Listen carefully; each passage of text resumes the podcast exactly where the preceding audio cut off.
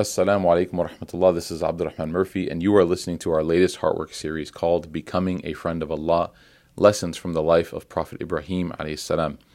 If you benefit from and appreciate the work that we do here at Roots, please consider becoming a sustainer at rootsdfw.org slash sustain. Your contributions go a very long way in supporting the work that we do. And if you're ever in the Dallas area, please give us the honor of being able to host you. We'll have a cup of coffee for you at Suhba, inshallah and we'll be able to welcome you home in person. Wassalamu alaikum wa rahmatullahi wa barakatuh. Okay, Bismillah. Welcome home, everybody. Bismillah, alhamdulillah, wa salatu wa salamu ala rasulillah wa ala alihi wa ashabihi ajma'in. How's everybody? Alhamdulillah, alhamdulillah. It's good to see everybody. Welcome back. I know last week we had uh, Sheikh Yasser visiting us uh, as a guest, alhamdulillah, and um, we were able to cover a lot. I know that mashallah, because of his knowledge, you know, he, he was picking different points of reference from across the story of Ibrahim. So tonight, what we're going to do is we're going to go back a little bit, and we're going to, inshallah, uh, finish up kind of the the jump, right? So the first part we read was uh, from the Surah Al-An'am. That was the initial conversation that Ibrahim was having with his father. And again, in a different place in the Quran, in Surah Al-Anbiya, Allah gives us a different perspective on that very same conversation and also continues it and gives us the extension of it to kind of also take some different extractions from it. Okay? But before we begin, I wanted to ask you guys what are some things that you, for the first two sessions, what are some things that you recall, some things that are that resonated with you? Obviously, there's been a lot that's been said, but I want to hear what are some things that you heard that clicked or maybe you wrote down. Anybody? Yes, amen.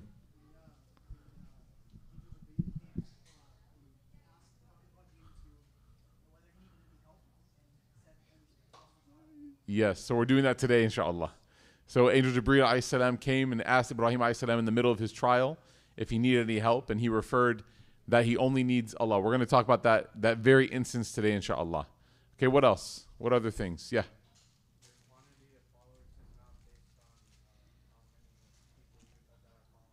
Beautiful. Your quality is not based on the quantity of followers or people that you have. Our your quality as a person is actually not at all tied to any numerical value.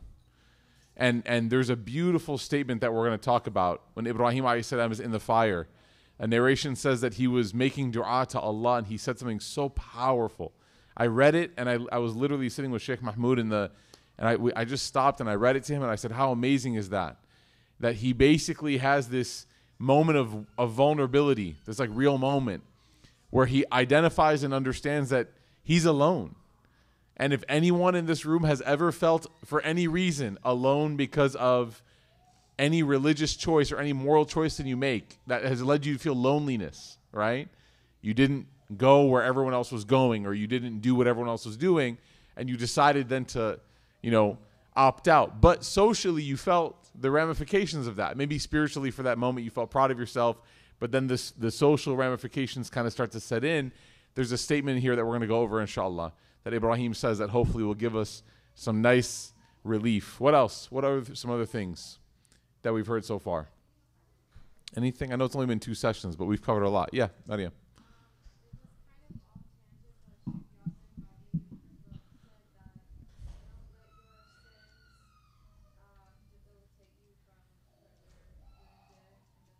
Beautiful. Yeah. Sheikh Yasser said that don't let your sins stop you from doing good in the future. Right? And that's one of the things that the people that Ibrahim is speaking to, his people, that's one of the mistakes that they made was that they basically doubled down. It's I was talking to somebody yesterday about how I interact with my son Musa, and I always tell him like you're always just one good decision away from having a good day. It's just one good decision. If you keep compounding your day with bad choices, you're going to inevitably have a horrible day. But even if you start off the day poorly, you're just one good choice away from turning it around. And that's the beautiful thing about Allah. Allah Ta'ala does not say that you have to make up for everything. In fact, in Surah Al-Furqan, Allah actually says, إِلَّا الَّذِينَ إِلَّا إلا من تاب وآمن وعمل عملا صالحا فأولئك يبدل الله سيئاتهم حسنات. Allah says that for a person that has done, and, and the sins that he mentioned in, in this passage were things like zina, right, fornication, murder, stealing, oppression. he mentions all of them, all the big ones. And then he says that this person is doomed. Like if this person just lives their life flagrantly with no sadness, no uh, uh, no remorse, they're doomed. But then he says, except for those people that what? Illa they repent. Wa amana, they reaffirm their belief, which is part of the effect of repentance. You know, when you say astaghfirullah and you feel that feeling of like cleanliness coming over your heart, that's iman being restored back into the heart. Like when you when you're really thirsty and you drink water, and you're so I want you to think of like Ramadan. Can you guys just say Alhamdulillah that Ramadan is in April and not in August? Right? Thank you, Allah. We don't deserve it, right? You're so kind, man. 110 degrees, subhanAllah. I don't know how long it's going to take to get back to summer, uh, but I hope that I am uh, ineligible to fast by that point due to old age. Because I don't know if I can take it, right? I don't know if I can take it. No, astaghfirullah. May Allah Ta'ala always allow us to enjoy the month. But I want you to think of that first sip of cold water, or for you addicts, Rooh Afza. Okay? You can't control yourself. That first sip, it actually feels like, and I, this is, ever since I was a kid, I imagine this. It feels like you're you're your your your like uh, throat and your stomach and all of the inside is like a desert, and that the water is just coating it with moisture on its way down. You can actually feel it restoring life back into you. And so that that moment of restoration is what happens to your heart when you make repentance to Allah.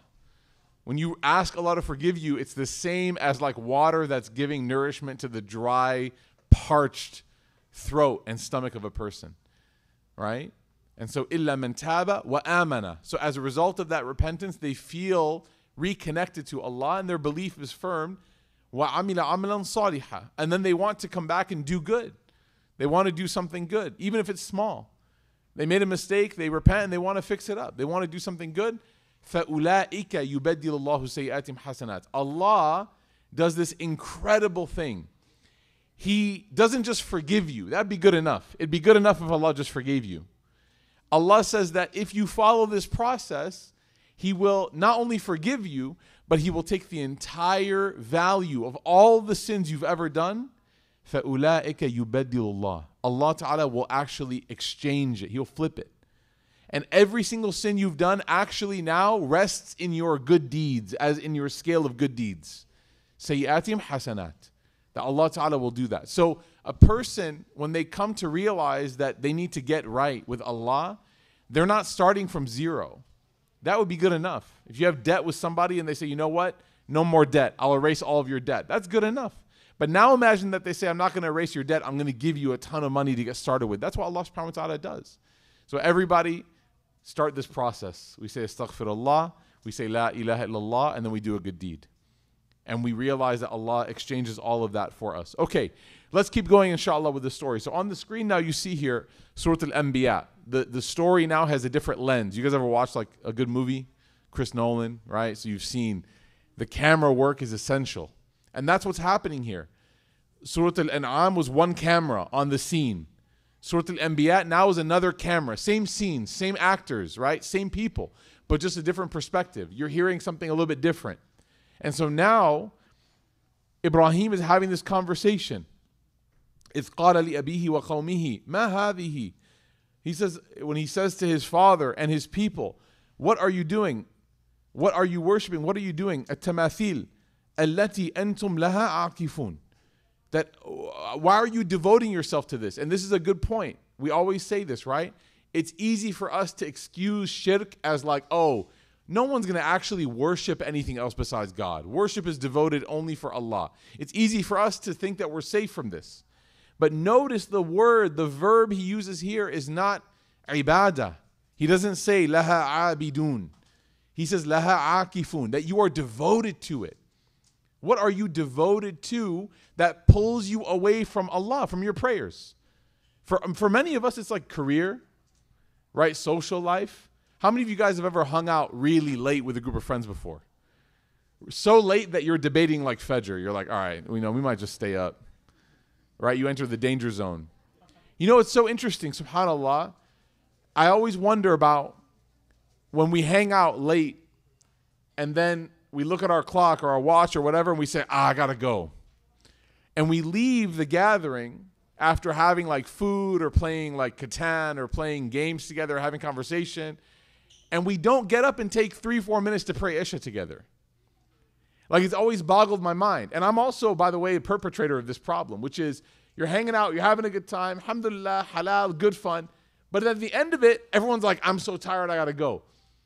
As if there's no concept of like, you know what, we just spent so much time playing another round, right? Having more food, having more conversation, watching another YouTube video of another cat jumping on somebody or another this or that. Like, could we not have just cut off four minutes early and prayed to Allah?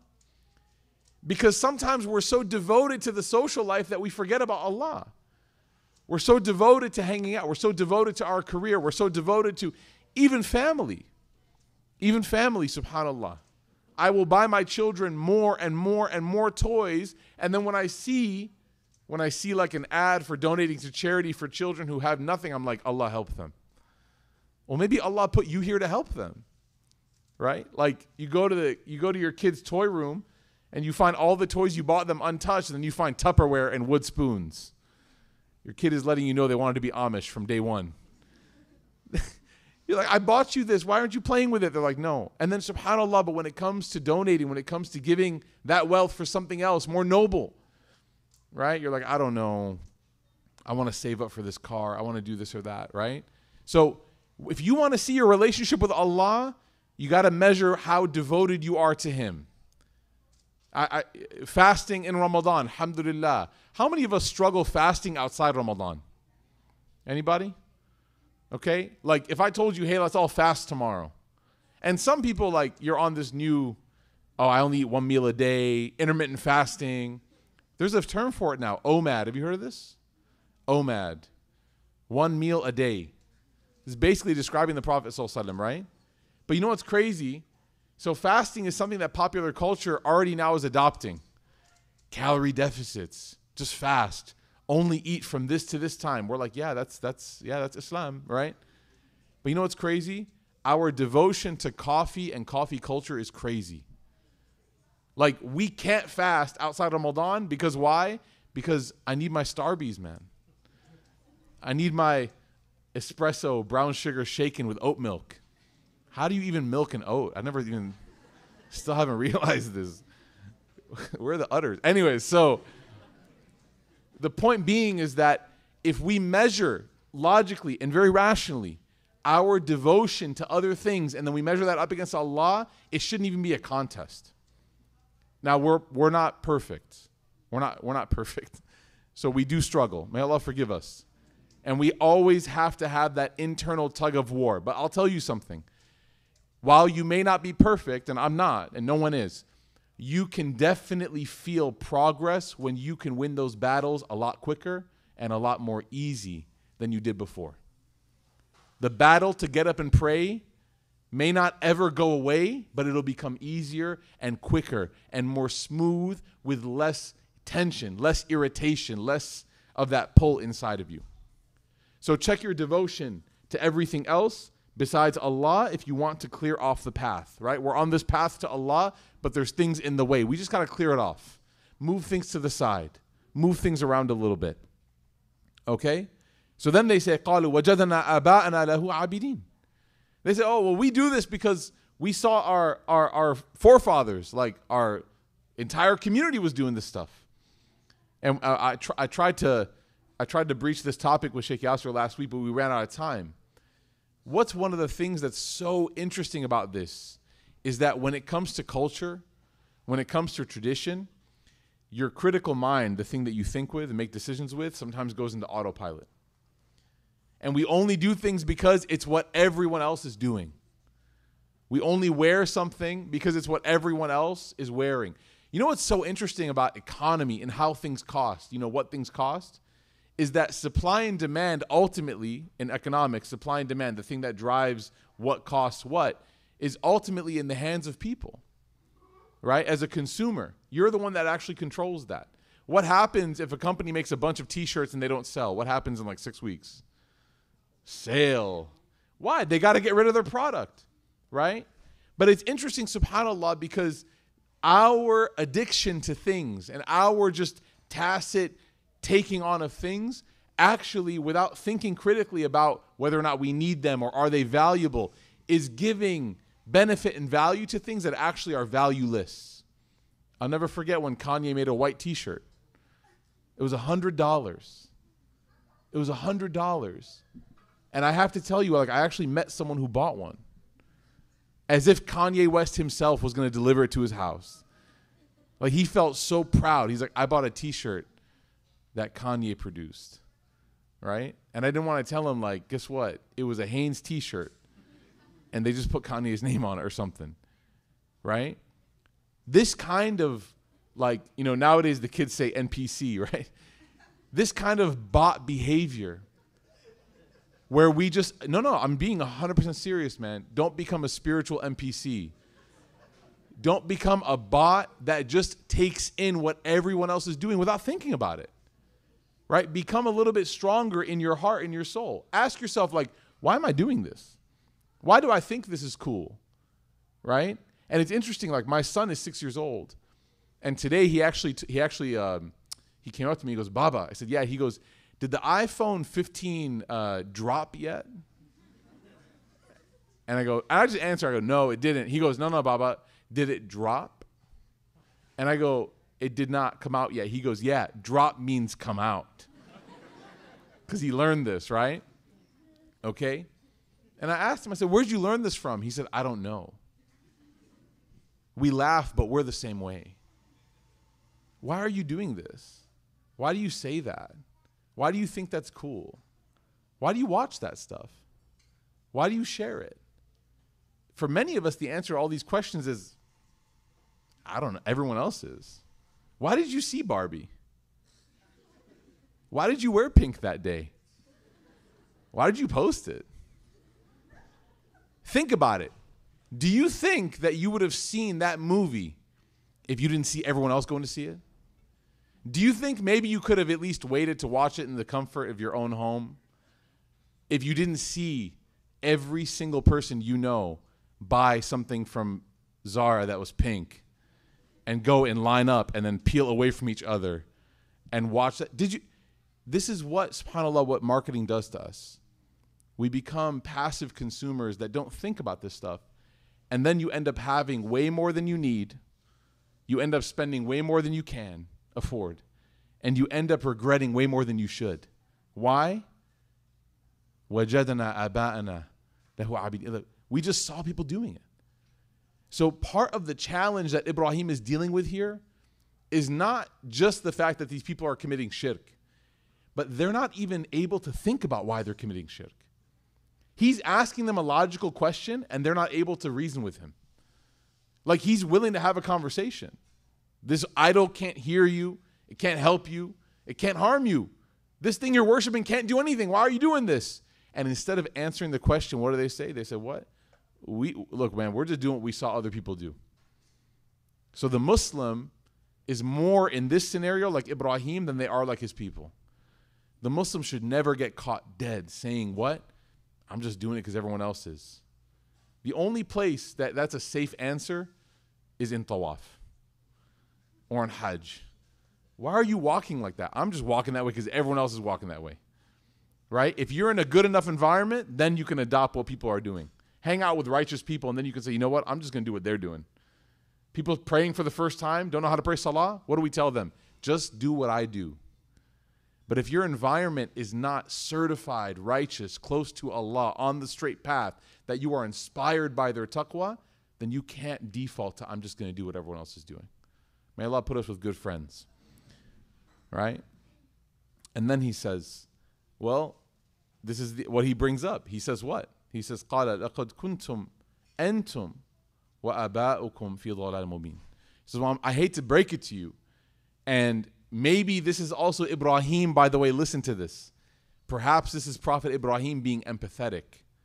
Instead of him being like, you guys are dumb, he says, Well, maybe it's not your fault, maybe, but maybe you guys and the people you're following, you guys are mistaken. Like you should have you should have filtered out whatever process you were doing. You should have thought about it. You guys were in clear error. So then they challenge him, they become upset and frustrated. And I want you guys to really carefully listen to this because in your life as a Muslim, you will be in scenarios and environments where your adherence to your faith will be called foolish, dogmatic. How could you think? You're so smart. How could you be a, a, a follower of religion? You're so intelligent right? And this might come from people that are not Muslim, and it might actually even come from people that are like within your own family. Look who's saying this to Ibrahim. It's his own, it's his father and his people, his neighbors, his uncles, his co- people that are around him. What do they say to him? They say, What? They said, Ajitana bil haq. All right, listen, have you come to us with something worth talking about? Am antum min al Or are you just messing around? You're nothing but causing trouble right now. That's it mocking this message that he's coming with. Why? Not because they actually had an argument, but because he's starting now to, he's hitting a nerve. And ultimately, when somebody says something to you like that, the response, and Allah Ta'ala says this in the Quran, He says, لا تسبوا الذي يدعون من دون الله. Do not ever curse those that are worshipped besides Allah. The response when somebody mocks your devotion, your faith, is never to curse that person back. Why? Because Allah says you're going to drag that person into a fight that's going to inevitably be bad for them. What does Allah Ta'ala say? He says, leave them. When the, when the people of, of, of jahalat, of, of jahiliyyah come to you and they start talking to you, then all you do what? You say, salam. I'm out. Ibrahim salam is being egged on by these people because he hit a nerve within them and they can't rationalize with him. So then he says, qala, bel, no. What you're doing is actually you're deflecting now. ربكم رب السماوات والأرض الذي فطرهن وأنا على ذلكم من الشاهدين. He says, No, I am actually here to tell you about God, the creator of the heavens and the earth. Remember, they worshiped what? They worshiped the stars and the sun and the moon. And he went through this whole process with them to explain to them that this worship is not logical. It doesn't make sense to worship something that disappears, that vanishes from you, that can't help you, that can't be present in your life. The stars are there at night and then they disappear as soon as the first sign of dawn comes, the stars start to disappear. The sun comes up and then it's there for 12 hours and then what happens? At Maghrib time at sunset, it disappears. The moon is present at night and then it disappears. These things don't make sense to worship. How can you worship something that's not there with you? that can't help you, that can't aid you. In fact, he says, What? Allah is the one who created all of this. The one you should be worshiping is the creator of all of this. And he says, And I'm the one that actually bears witness to this. I'm the one that bears witness. And then he says, By Allah, right? After giving them chance after chance after chance, he says, I'm going to do something that's going to wake you up. Because now this is at the point where he's talked to them, he spent time with them. And he says, I'm going to plot against your idols after you have turned your backs away. So what did he do?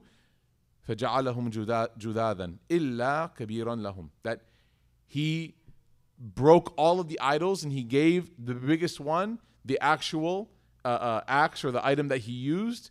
And then he says what? So that they could come back to it and they could see the situation. قالوا, they protested. من فعل هذا? Who did this when they got back? Who broke all of our idols? to our ilah. SubhanAllah, it's so interesting. They're literally saying, Who destroyed our God? Right? He wa- it's almost like he wanted them to utter those words so that they could understand how that didn't make sense. Who destroyed our gods? They must be a wrongdoer. One of them calls out, or a few of them call out, سمعنا فتى يذكرهم يقال له إبراهيم. He says that I remember there was a young guy that people said that he, or he was speaking ill of them. His name was Ibrahim. So they go and they bring him in front, bring him to us so that we can hold a trial of his action and we can see if he's guilty. Then they ask him, أنت فعلت هذا بآلهتنا يا إبراهيم. Did you do this to our gods? And this is what Sheikh Yasser mentioned last week. couple interpretations for this. Number one, he was not yet a prophet. So this tawriya, this little tongue in cheek that he does, is not considered lying. But the second thing is that he's almost rhetorically giving them the answer. It's obvious that he did it. It's obvious he did it. But he says, qala bel. And bel in Arabic can either be seriously rejection or sarcastic. And so he's answering here sarcastically. You even see it in the translation. He replied sarcastically, No. فَعَلَهُ كَبِيرُهُمْ That the biggest one did it. Look, he's holding the axe. And then he says what? فَاسْأَلُوهُمْ إِن كَانُوا يَنْتِقُونَ Why don't you go ask this God that you are worshiping if they can talk, if they can defend themselves, how this happened to them? فَرَجَعُوا إِلَى أَنفُسِهِمْ We made this point last week. They retreated inwards. Think to yourself, man, when someone shows you a mirror of your mistake and you see yourself, it's like my, my biggest threat to my kids is when they do something wrong, I go, I'm pulling up the Nest Cam. We have a we have a home security system. And I go, Who who did this? Who hit who first? And both kids are screaming and they go, mm, and they point at each other. And usually, I'm gonna be honest with you, it's Iman. She's four. Usually it's her. She's tough. I have a hilarious story, subhanAllah. She's so tough. Uh, her first day at school, as she was eating breakfast. I said, Iman, are you nervous? She goes, No, Baba. I said, Yeah, because you're a tough cookie. She goes, I'm not a cookie, but I am tough, Baba. She's tough, man. That little girl. Allah protect her and us. SubhanAllah. Okay, she's sweet, mashallah. So usually they fight, and I go, I'm pulling up the Nest Cam. And as soon as I say that, like when I'm trying to figure out, hey, tell me, tell me who did it, please, let's talk, let's talk. They're like, mm. I said, I'm, I'm pulling up the camera footage. They're like, no. And they're both like, okay, I did it. And they admit it, right? Whoever started, whoever fought. SubhanAllah, everyone has that moment. Everyone has a moment when they're shown the error in their ways. Like we all know. You know when you're debating somebody and then they make that point that just shows you how wrong you are? And you're like, dang. And then your only comeback is like, well, you're ugly. That's the only thing you can say. You're like, you look terrible right now. That's the only, like, because you're like, at this point, ad hominem, welcome. Like, uh, population me. Like, I just got to go at you. I can't actually, because you won. You won. So this is the point now. They're reaching. He said, why don't you ask them? Can't they talk to you? They like turned internally. The Quran is so beautiful. They like, oh, they like fell, right? فقالوا إنكم أنتم الظالمون. They're speaking to each other. You're right. We are the ones. You speaking to one another. You're the one that made the mistake. You called him a wrongdoer, but he just checkmated us. It's beyond. It's beyond any argumentation now. You are the ones who are wrongdoer. ثم نكسوا على رؤوسهم. But then they jumped back. And this is the exact example, subhanallah. this is the exact example of the sunnah of who? Of shaitan. This is exactly how shaitan behaves. Shaitan hates conceding, and he wants to make you hate conceding. Shaitan hates that. Shaitan loves to make the nafs want to keep fighting when the battle is already done. It's already over. Like you've already lost. The most humiliating thing you can do, like even in war historically, you read about what? When the general comes out and surrenders. Even in surrender, there's honor, right? Like it's foolish for a person to keep fighting when you've lost. It makes no sense. And even if you watch like a movie before where you've seen a battle scene and that egomaniac general keeps fighting, there's almost a sense as a viewer of like, why? You've lost. But these people, instead of conceding with honor, and you know what's crazy? If you humble yourself in that moment, Allah raises you. The honor you're chasing is not by keeping fighting with Allah. The honor you're chasing is by returning to Allah. You know, Allah is so interesting, it's so unique. He's the only one in the world, in our existence, He's the only being, Allah subhanahu wa ta'ala, that when you when you are ashamed that you've gone away from him, you, the, the best result is to run back to him. Normally, when we wrong somebody, we need to run away. We need to create space. I can't let you see me. I, I don't want to make eye contact. I don't want to engage because I'm so embarrassed. But the embarrassment you have with Allah is unique in that you go straight back to Him as soon as you can. And that's why the only example that the Prophet gives of the mercy of Allah is the mercy of the mother because that's the closest thing that we as humans know. Is that your mother is the only one, generally, the only one that will accept you unconditionally. In fact, even while she's still upset with you, will hit you with one hand, sorry, and will hug you with the other. I once I once was talking to this I'm, I'm, I shouldn't be laughing. I was talking to this mom that came to me and she started crying. I said, "Why are you crying?" She goes, "I'm crying because I hit my kids and I love them so much." And she's like, "I hit them because I, I want them to be good." And spanks them, right? I'm not advocating for this, by the way. Not once have I hit my children, alhamdulillah. She, she, but she does. You know, the chappals are not for walking. Let's just put it that way. Okay? The sandals are not for walking only. She was crying and she said, I, I hit them, but I love them so much. She goes, I hit them, and then after they go to sleep, I look at pictures of them. And she goes, and I feel like humiliated. Right? That's a mother. Now, again, I'm not, let's not go too deep. Let's not unpack this too much, right? But let's just say that as an archetype, the mother is the individual that even when they are at their wits' end with their children, they still love them. Now, Allah Ta'ala does not experience what mothers experience. There is no at his wits' end with billah. But even when a person has neglected Allah for their entire life, all it takes is one Allah from the lips of that person to come back to him. That's all it takes. Just one moment where you utter his name. You say, Alhamdulillah, Astaghfirullah. That's it. And that entire journey that you've been going on away from him, you get the you get the fast track right back to Allah subhanahu wa ta'ala. But shaitan doesn't want that. And so shaitan wants you to despair. He wants you to lose hope. He wants you to think that you have time. He wants you to think that you're too busy. He wants you to think that you don't know enough. He wants, he places these doubts in your mind, in your heart. And then you what? Instead of turning back, you dig your heels in. It's basically the same phrase. They turn back on their heads, snapped out of it. Okay? We know. You guys know that these things can't talk. Don't act surprised. You knew this to begin with. He didn't make a good point. You understood this. قال أفتعبدون من دون الله Ibrahim says to them, Do you guys really worship other than Allah? لا ينفعكم شيئا This thing that cannot benefit you at all. ولا يضركم And it can't even harm you. You are the one that created it, you are the one that fashioned it, and you are the one that worship it. But it literally cannot do anything for you. Again, he's engaging with them. Uffin lakum. Come on, guys, shame on you. Can't you think straight? وَلِمَا تَعْبُدُونَ مِن دُونِ اللَّهِ Shame on you and whatever you worship besides Allah. You know what's crazy? There are hadith, there are narrations that say that on the day of judgment, the idols themselves will be given life and they will say, Oh Allah, we never told them to worship us.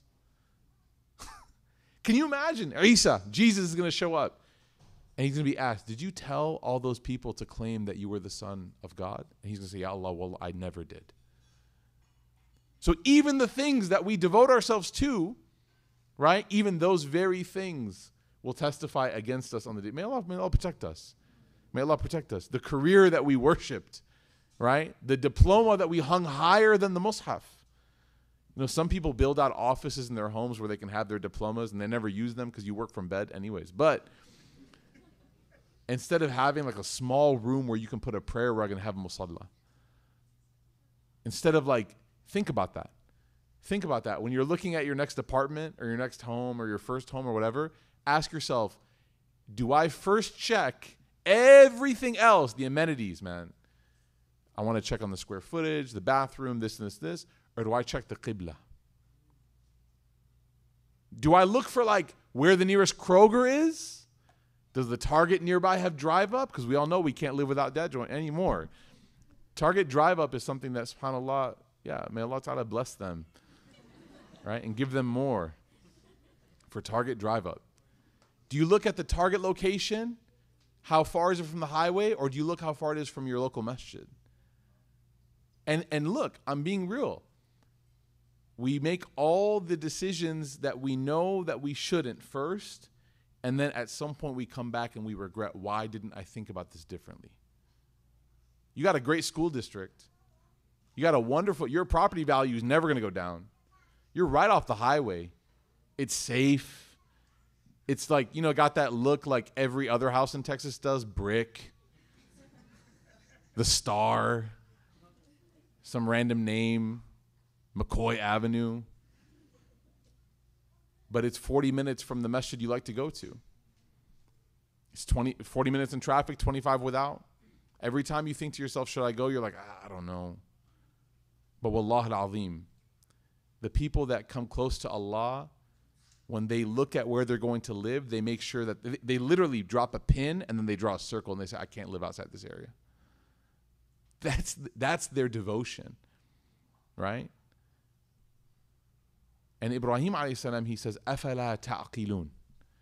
He says, This devotion that you have besides Allah makes no sense. You're smart. You're a smart person. You should know better, is what he's saying.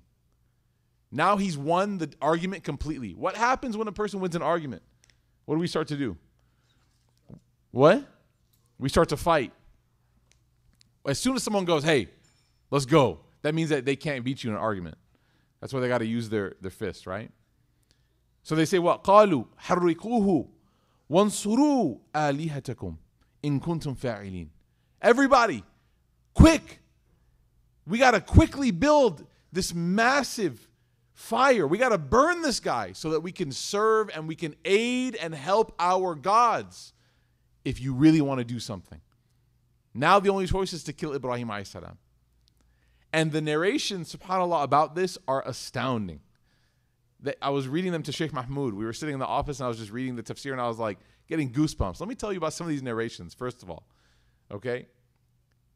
Now, similar to Yusuf and every other prophet, did Ibrahim do anything wrong? Did he do anything against Allah that led him to this point? No. So let's go ahead and just put this out there. Allah does not test those who he hates. We need to remind ourselves of this over and over again because this test is happening. All he's doing is what he's been told to do. He's a prophet. And at this point, like Sheikh Yasser said last week, the narrations say and they substantiate that at this point he was the only submitted uh, uh, worshiper of Allah. I was translating Muslim literally, submitter. He was the only worshiper of Allah on the earth at this point. There was no one else. You know, we love representation. Like you go to Target and see a hijabi, you're like, yes. you know, you see a guy with a name tag Ali, you're like, you blink, assalamu alaikum. He's like,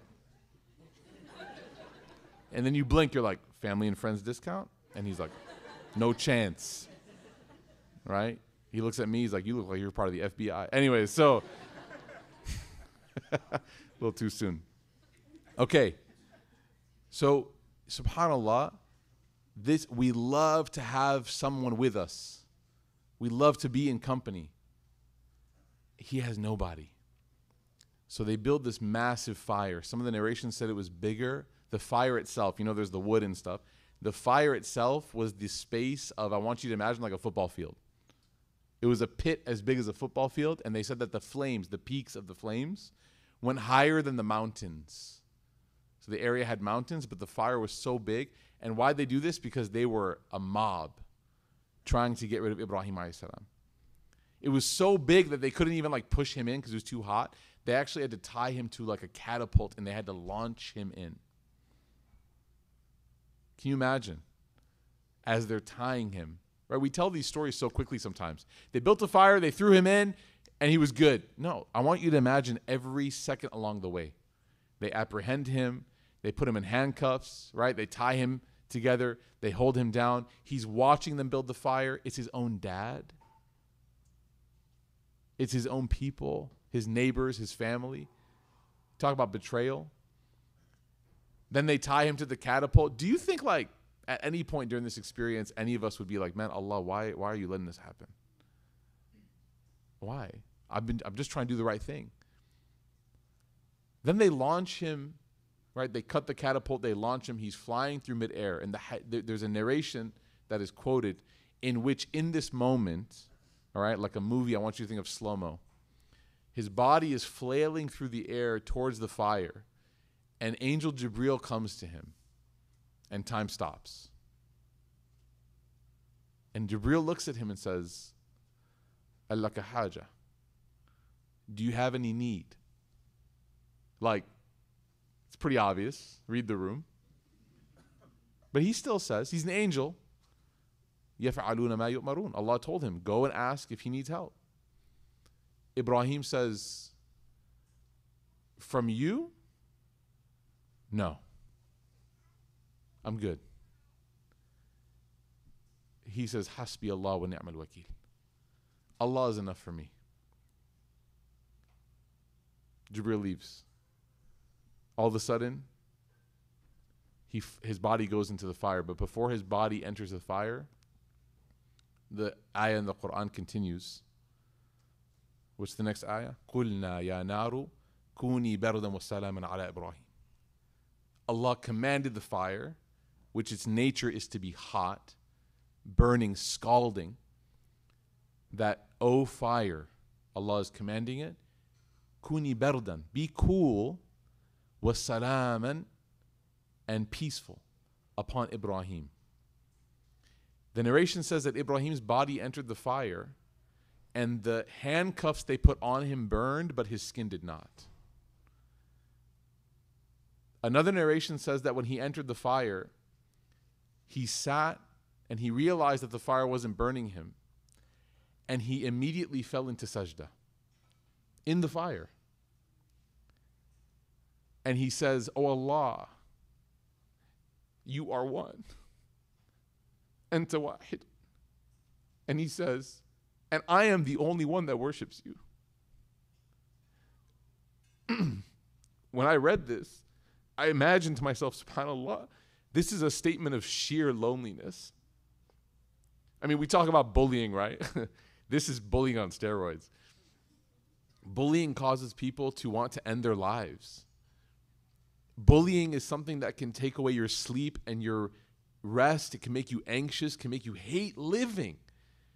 And this is what he's gone through. And he's physically now in a fire and he's got his head on the dirt after realizing that his commitment to Allah did not fail him, and he says to Allah, Oh Allah, you are one and I'm the only one. No one else here recognizes you.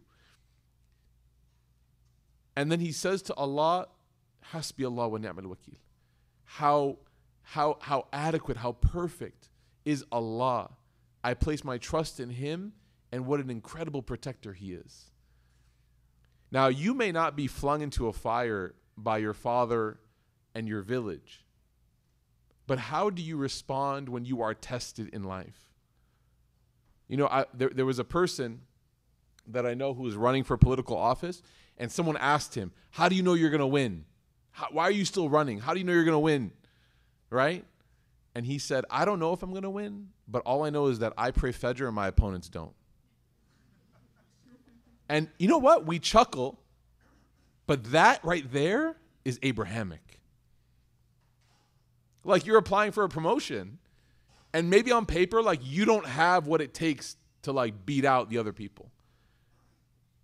But then you say to yourself, Oh Allah, I don't know if on paper I'm to get it. But oh Allah, I know that I wake up for Fajr and I worship you, and I'm not sure if those people do. Now, if they're Muslim, don't say that. So if you're at Microsoft, you can't make this dua, right? If you're at Google, you can't make it. But you get my point. How many times do you, in the midst of test, use the very thing that can be your point of pain and make it your point of strength. He's alone, but he's making it his point of strength. This is how pro- this is how prophetic spirituality works.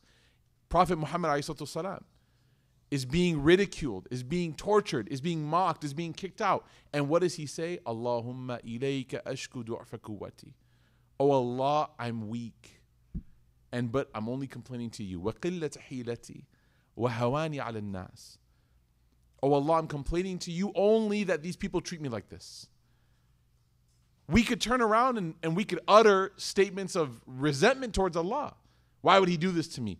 Instead, a true friend of Allah, becoming what? A friend of Allah means that you don't take moments of pain and use them against Allah, you use them to become closer to Him. And Ibn Ata'illah says this. Ibn Ata'illah says, sometimes, just sometimes, Allah puts you in a moment of pain so that you can wake up and come back to Him. He actually uses the word heartbreak. He uses the word heartbreak. He says sometimes Allah causes your heart to break so that you realize that you've been drifting far too long for far far too far for far too long. And you have to come back.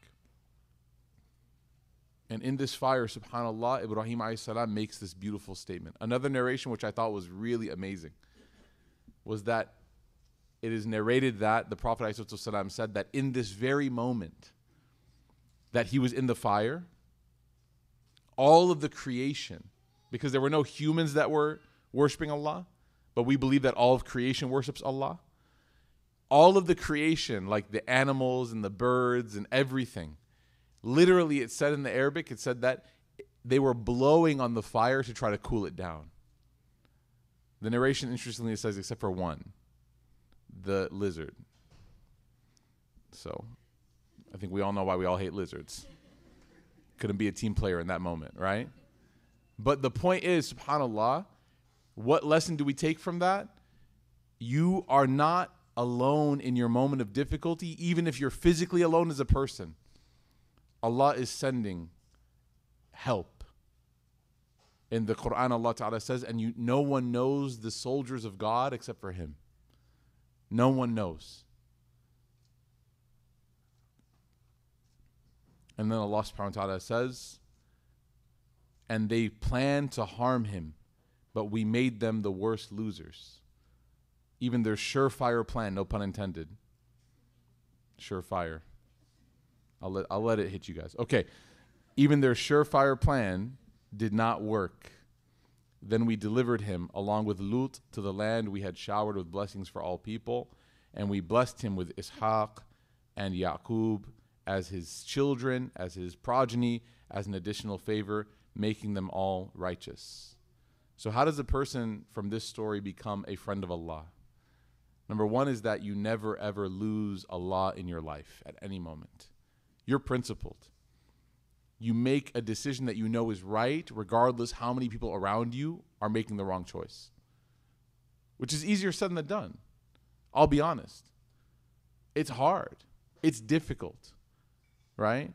I was at the airport praying and I, I was, you know, I was standing there and I'm like, man. So I, I make a judgment about whether or not I should pray standing about what state I'm in. I know it's weird, but if I'm in Alabama, your boy is sitting while he's praying. Okay? no offense. No offense, okay? Roll tide, but not really. I was praying in the airport and I found my I found an anxiousness in my heart as I was starting to pray. And then I remembered, subhanAllah, something my mom told me a long time ago. when you have Allah, you have all you need. And I pray, and I just closed my eyes and I just prayed. I felt myself rushing in the beginning, and then I remembered, okay, and I just prayed. That anxiousness that you feel to make the right choice when you easily could slip into wrong is something that will always bring you closer to Allah. That's what it means to be His friend. Number two, when you're in the midst of a test, you're not going to be test free. When you're in the midst of a test, what does that test do to you? Does it push you further away or does it bring you closer? What does it do? If you want to become a friend of Allah, somehow, some way, you have to understand that the test you're in is not pushing you further away from Allah. It's freeing you from the distractions that are distracting you from focusing on Him alone. Whatever test you have is bringing you closer to Him. And number three is that friends of Allah, when they show this commitment through and through, they receive not only the help of good people, they receive the help of all of creation. They receive the dua of all of creation. The hadith says that the, the, the earth witnesses, the leaves witness, the fish in the ocean, the animals witness that you are doing the right thing.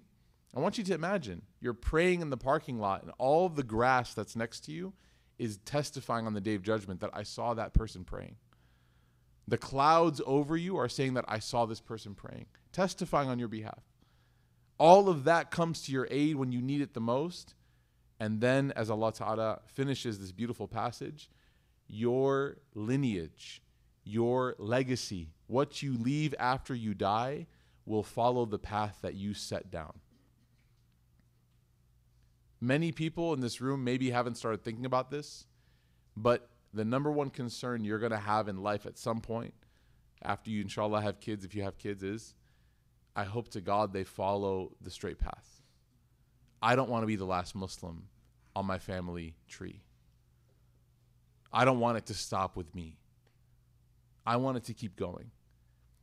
Part of your kids being able to take the path from you, inherit it, and keep going is that you be principled. And if you don't have kids yet, you're in luck because it's the perfect time to practice. You can't suddenly become principled when you have children. You develop the muscle now, and then when your family grows, you're able to actually be the person that shows them what principle looks like. We ask Allah Ta'ala to make us His friends. We ask Allah Ta'ala to bring us closer to Him and to allow us to always, always be with Him in times of difficulty and that we never waver from what we know is right and that we always turn to Him in moments of trial. We ask Allah Ta'ala to never allow the fires to burn us, but that instead He protects us and He makes all of our tests cool and peaceful upon us. We ask Allah Ta'ala to allow us to be the recipients of all of the help that creation has to offer. We ask Allah Ta'ala to allow us that in moments of loneliness that we realize that He is with us. And we ask Allah Ta'ala to allow us to be those that are blessed enough and lucky enough that those people that we love, our family and our friends, are going to be with us on the path as a result and as a gift of our principle and our connection to Him. Ameen, Ameen, Ya Rabbil Alameen. سبحانك اللهم وبحمدك نشهد أن لا إله إلا أنت نستغفرك ونتوب إليك.